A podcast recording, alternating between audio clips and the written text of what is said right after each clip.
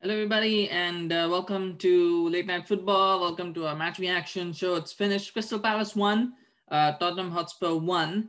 And, and if you watch my previous show, I said this. I said that this is a more very important game. This is actually a more important game in some regards than the three one the, the three previously that they played against City, Arsenal, and Chelsea. And uh, you know the reason is is that you know those games it's easy uh, for the style that Spurs play. Uh, those games are actually relatively easy because Spurs can sit deep, they can soak up the pressure, then hit on the break. Uh, they've got Kane, they've got Son. Today they had to take the initiative. They actually had to, you know, break Palace down, score goals, and uh, I mean, you know, they they came unstuck. They uh, they slipped up today, and uh, I mean, it, it started off quite well for Spurs. I mean, you know, the first uh, the first few minutes they were actually pretty proactive. They were attacking.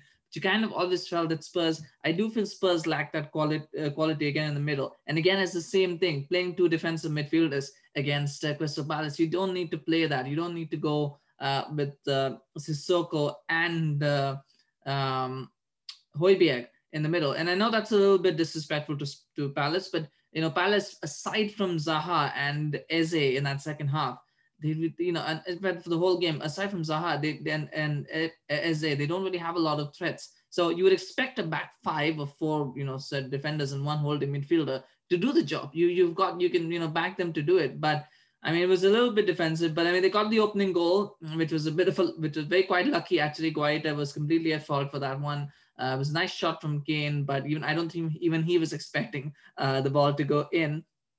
Um, but it did, and they got that lead. And at that point, you thought, okay, you know, now they've got the opportunity where they can sit back, soak up the pressure, and then hit on the break. And um, the, you know, Palace kept growing into that game because as Spurs retreated deeper and deeper and deeper, uh, you know, Palace just kept growing and growing and growing into the game. And uh, I mean, I, I thought Mourinho was very passive in the second half. I thought uh, he brought, he changed, uh, you know, he brought uh, took off in Ndombele, he brought on Lucel, so it wasn't much of a change, and it's something that we see quite often. But I think around the seventieth minute mark, seventy-fifth minute mark, I thought, you know, he's got to do more because, you know, Palace are starting to create chances. They're starting to create good chances, not just chances, but clear-cut chances. There was, I believe, Zaha had a header that went over. Um, there was a couple of, you know, Schlupp had a nice chance as well, which he kind of ballooned over. Uh, so he's starting to create. And I thought, he's got to change it here. Either go to a back five, um, you know, and it's okay to do that when you're leading. You know, you don't want to do that at the start of the game. But when you're leading, that's fine. If you want to go to a back five, let's switch to a back five, um, you know, so you can kind of go more defensive or bring on another attacker. So you kind of force Palace to think, you know, defensively, like, you know, that there's a threat there that they need that they need to be wary of. But he didn't do either. He was kind of passive. I think he was, he kind of thought that, you know, his team is good enough. They've seen this before. They kind of, you know, can see it out.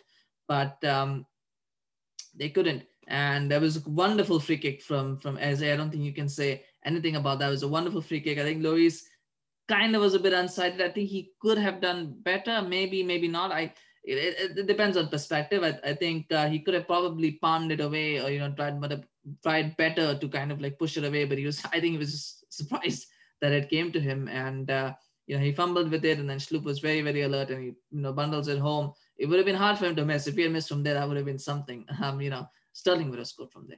I'm, I'm kidding. But no, but uh, yeah, it was it was a good goal. And, and they deserved it. I think Palace deserved it. It was a brilliant second half that they were playing. Um, I don't think tactically they were that different from the first half. I think the only difference was uh, Tottenham kept retreating and it allowed Palace to keep going forward and, and, and more. And they had, and the thing about the difference, I think, is um, they were very good on the break. They were they were causing a lot of problems to Spurs on the break. Even in the first half, they were causing quite a few problems as they had a shot off the post. Ibiza had a couple of chances as well. They're creating problems. The issue, the thing was that I think they kind of surprised Tottenham was that they could also play well enough on the front foot. So even though they were on the front foot, you know, sometimes teams and you know teams like that, when they have the ball, they don't know what to do with, with it because they're so used to playing on the back foot and playing on the break and so used to having that space on the break that they don't know when they don't have the space what to do. But Palace looked very adept and maybe Mourinho underestimated that. Just a tad little bit, he underestimated uh, Palace's ability with the ball.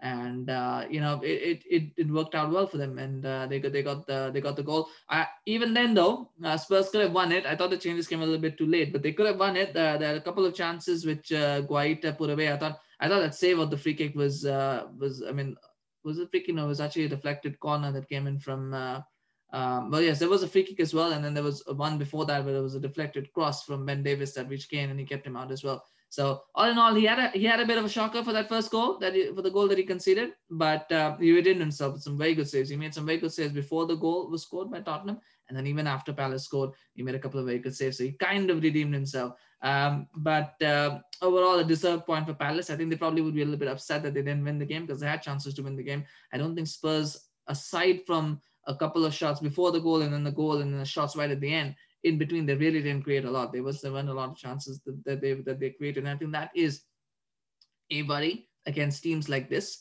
because, um, you know, it's easy. It's well and good, you know, you have the, you know, to be defensively disciplined, to be organized. We saw it yesterday with United and City as well. It's, it's you know, if you have four centre-halves and two defensive midfielders, it's relatively easier to stay compact, to stay organized uh, against big teams.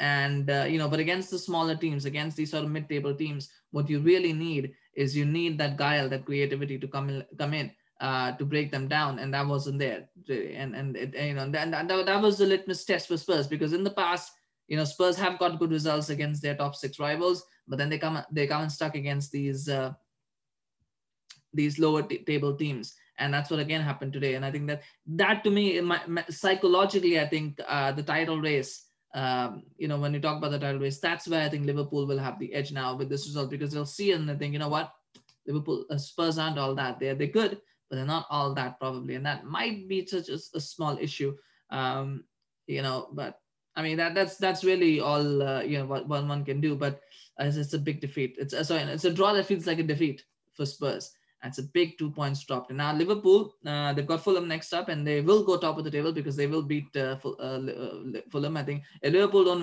beat Fulham, then serious questions need to be asked. So what's happened this weekend? Because Chelsea have not won, uh, Spurs have not won, now City have not won as well, and even Liverpool not winning. But I think Liverpool will win. I think that I think that's where Liverpool are different from the other teams, and that's why I always believe. That's why I believe Liverpool will win the league title. I've been saying it consistently. It's not that Liverpool are that good uh, te- ability-wise. I don't think they have players that are, that are they, they have very good players. They're world-class players, but you know other teams are world-class players too. The difference is they know how to get the job done. They've learned how to get results against these sort of teams, how to you know grind them out when they need to, and that's where you know they'll win the league titles. The injuries, uh, you know, we are all of that. You know, you put all that to one side. If other teams are not winning their games and if other teams are dropping points, then all Liverpool have to do is keep matching those results, and they'll win the league title.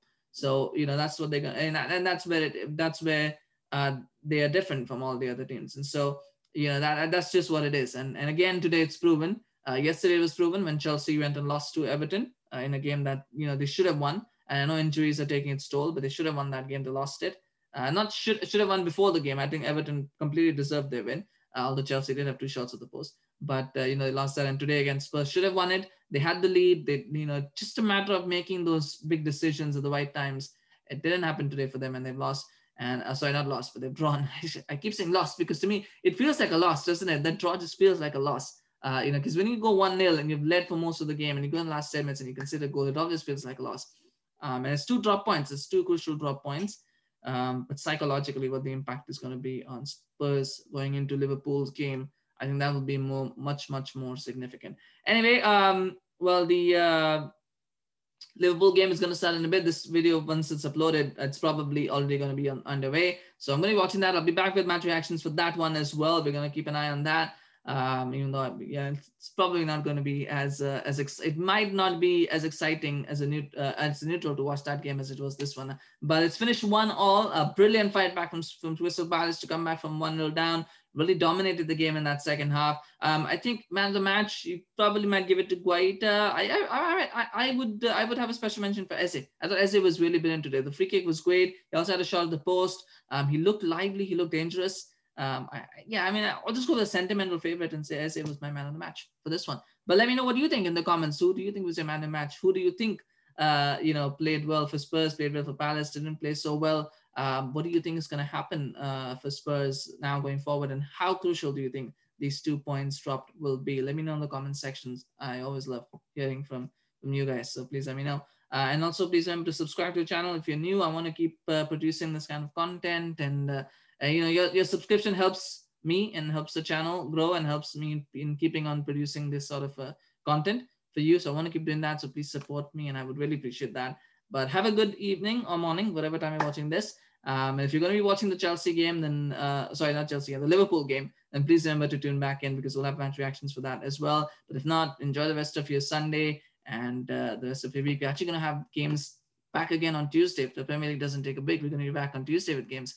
So anyway, but uh, enjoy the rest of the day and we'll see you again soon. Take care. Bye-bye.